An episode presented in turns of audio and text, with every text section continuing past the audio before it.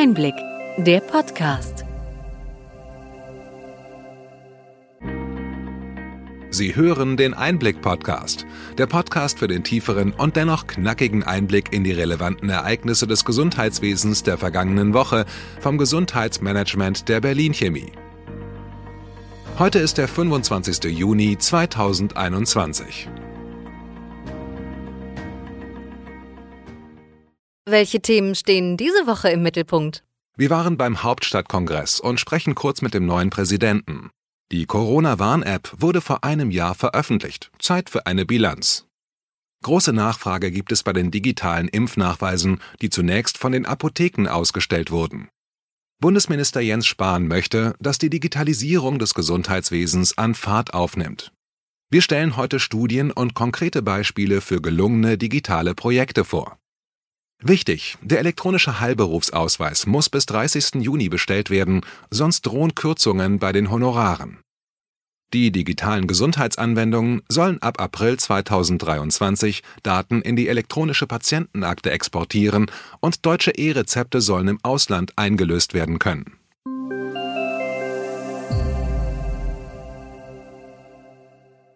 Womit fangen wir heute an? In der vergangenen Woche war der Hauptstadtkongress in Berlin. Mit sonst mehr als 8000 BesucherInnen ist dieser einer der wichtigsten Branchentreffpunkte. Unsere Reporterin Mirjam Bauer sprach kurz mit dem neuen Präsidenten, Professor Karl Einhäupel. Was erwarten Sie sich denn für die Zukunft des Gesundheitswesens, aber auch des Hauptstadtkongresses in den nächsten zwei, drei Jahren?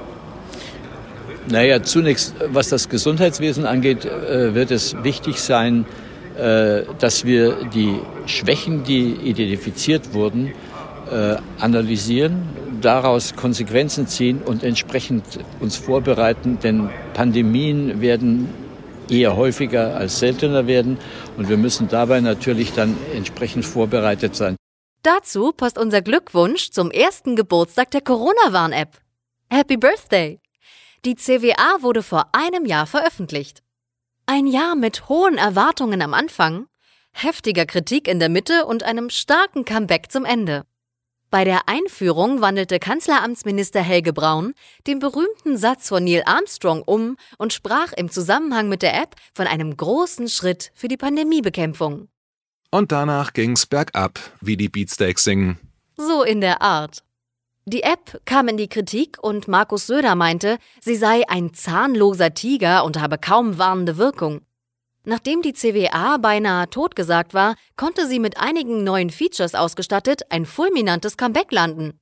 28 Millionen Mal wurde die App heruntergeladen und nach einem Jahr schätzt das Robert Koch Institut, dass bis zu 230.000 Infektionsketten durch die CWA unterbrochen wurden.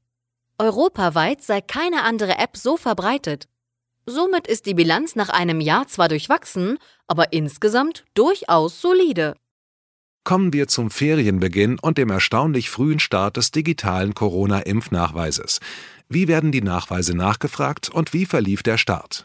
Der verlief von 0 auf 5 Millionen ausgestellte digitale Nachweise bereits innerhalb der ersten Woche.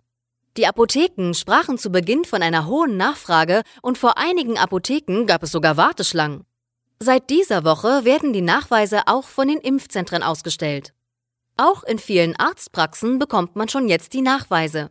Im Juli werden die Praxisverwaltungssysteme die entsprechenden Module mit dem Software-Update erhalten. Die hohe Nachfrage zeigt auch, dass digitale Angebote, wenn sie einen Mehrwert für die Nutzerinnen haben, stark nachgefragt werden. Aktuelle Zahlen der Techniker Krankenkasse, kurz TK, bestätigen diesen Trend. Durch die Covid-19-Pandemie sei die Digitalisierung im Gesundheitswesen vorangetrieben worden. Besonders die elektronische Patientenakte EPA und die elektronische Krankmeldung EAU sind bei Versicherten beliebt und können unter anderem in einem Pilotprojekt genutzt werden. In einer aktuellen Umfrage der TK befürworteten 83 Prozent der Befragten die EPA. Wir haben die kompletten Zahlen zur Digitalisierung in den Show Notes verlinkt. Zu dieser positiven Entwicklung passt, dass der Bundesgesundheitsminister das Tempo der Digitalisierung nicht von denen bestimmen lassen möchte, die nicht vorangingen. Jens Spahn sprach bei einem Symposium, das zum Gutachten Digitalisierung für Gesundheit vom Sachverständigenrat Gesundheit organisiert wurde. Es gebe in Deutschland eine Vielzahl an gelungenen Ansätzen, doch es mangele an der Vernetzung. Die Telematik-Infrastruktur sei die Grundlage für eine bessere Versorgung. Mit der EPA und dem E-Rezept stünden zwei nutzenstiftende Anwendungen vor dem flächendeckenden Start. Zum E-Rezept stellte in der vergangenen Woche Friederike Gramm vom Einblick-Team 20 Fragen an Sabine von Schlippenbach, Produktmanagerin von der Gematik. Das Fachgespräch war der Start unserer neuen ergänzenden Podcast-Reihe Einblick nachgefragt. Sie finden den Link zum Podcast in den Show Notes.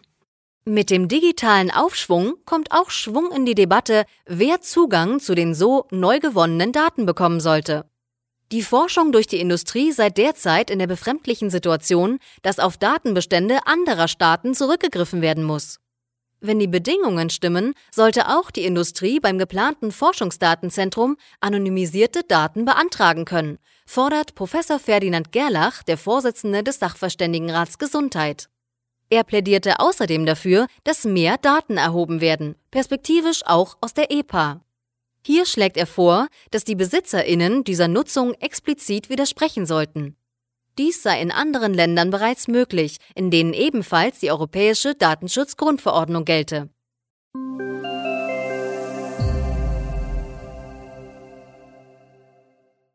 Endspurt beim elektronischen Heilberufsausweis EHBA. Die KBV ruft alle Vertragsärztinnen und Psychotherapeutinnen auf, den EHBA bis Ende Juni zu bestellen. Gleichzeitig fordert die KBV, dass die geplanten Sanktionen in Bezug auf die elektronische Patientenakte ausgesetzt werden sollen. Die Praxen könnten die Frist nicht einhalten, da die technischen Voraussetzungen für die EPA noch nicht flächendeckend verfügbar seien. So fehlten Zulassungen für Connector-Updates und auch die Anpassungen bei den Praxisverwaltungssystemen seien nicht bei allen Anbietern erfolgt. Das Bundesgesundheitsministerium ging teilweise auf die Forderung der KBV ein. Eine Aussetzung der Sanktionen wird aber nur eingeräumt, wenn die Bestellung des EHBA bis Ende Juni nachgewiesen werden kann. Sonst werden sämtliche vertragsärztlichen Vergütungen um 1% gekürzt.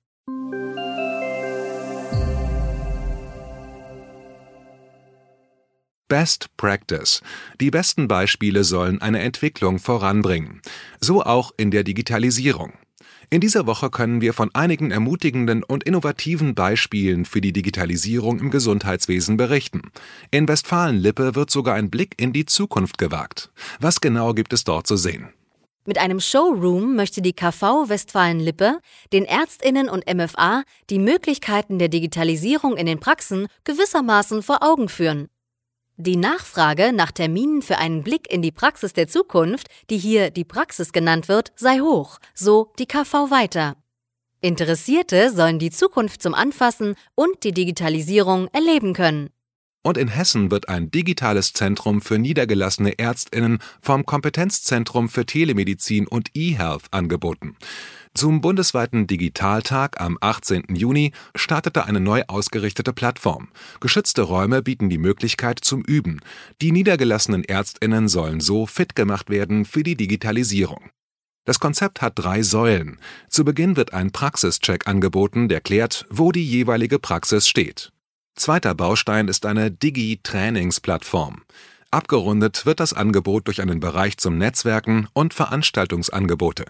Mit dem Angebot soll die Skepsis bei vielen Ärztinnen gegenüber der Digitalisierung abgebaut werden. Fortbildungsmöglichkeiten zum Erwerb digitaler Kompetenzen bietet auch ein neues Verbundprojekt Online Campus Pflege an. Das Projekt mehrerer Universitäten wird vom Bundesministerium für Bildung und Forschung zunächst für drei Jahre gefördert. Der Campus soll sich in den Alltag der Pflegenden einpassen. Gerade in dieser Branche gibt es derzeit noch eine geringe Akzeptanz digitaler Lernformate.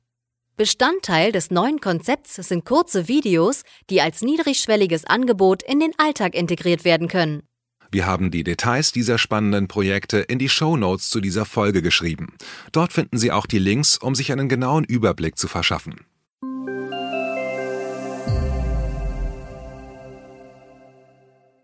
Bleiben wir dem Fortschritt auf der Fährte. Ab April 2023 sollen digitale Gesundheitsanwendungen Daten in die elektronische Patientenakte exportieren können. Das steht zumindest im Ergänzungsentwurf zur DIGA-Verordnung. Damit werden die Beschlüsse des Digitale Versorgung und Pflegemodernisierungsgesetzes, kurz DVPMG, in die Praxis umgesetzt. Wir hatten eingangs vom starken Interesse an den digitalen Impfnachweisen gesprochen und zum Abschluss möchten wir das mit einer positiven Nachricht zum E-Rezept ergänzen. In Zukunft sollen deutsche PatientInnen ihre Rezepte auch im europäischen Ausland einlösen können. Das sieht das DVPMG so vor. Die Vorbereitungen wurden gestartet. Bis zum 1. Januar 2024 soll dann alles laufen, so der Plan. Die Zukunft bleibt also spannend. Wir bleiben für Sie in jedem Fall dran.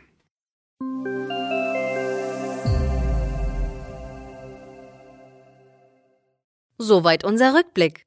Was für Themen bringt die kommende Woche? Die Austauschbarkeit von Medikamenten in den Apotheken soll ab 1. August 2022 auch für Biosimilars gelten. Und die Einigung zu einer europäischen Nutzenbewertung für Arzneimittel beendet einen jahrelangen Verhandlungsmarathon. Diese spannenden Themen wollen wir in unserem Einblick-Newsletter für Sie darstellen. Am 1. Juli können Sie diese Themen dort finden. Auf der Homepage www.einblick-newsletter.de können Sie sich für den Newsletter anmelden. Dieser ergänzt unsere Podcasts und bietet den Einblick in die Hintergründe zu den Nachrichten. Wir hoffen, dass Ihnen die breite und bunte Palette an Nachrichten und Informationen gefallen hat. Bitte schicken Sie uns gerne Anregungen und Fragen an gesundheitsmanagement at berlin-chemie.de. Wir wünschen Ihnen für die kommende Woche alles Gute und freuen uns, wenn Sie am nächsten Freitag wieder dabei sind beim Einblick-Podcast vom Gesundheitsmanagement der Berlin Chemie.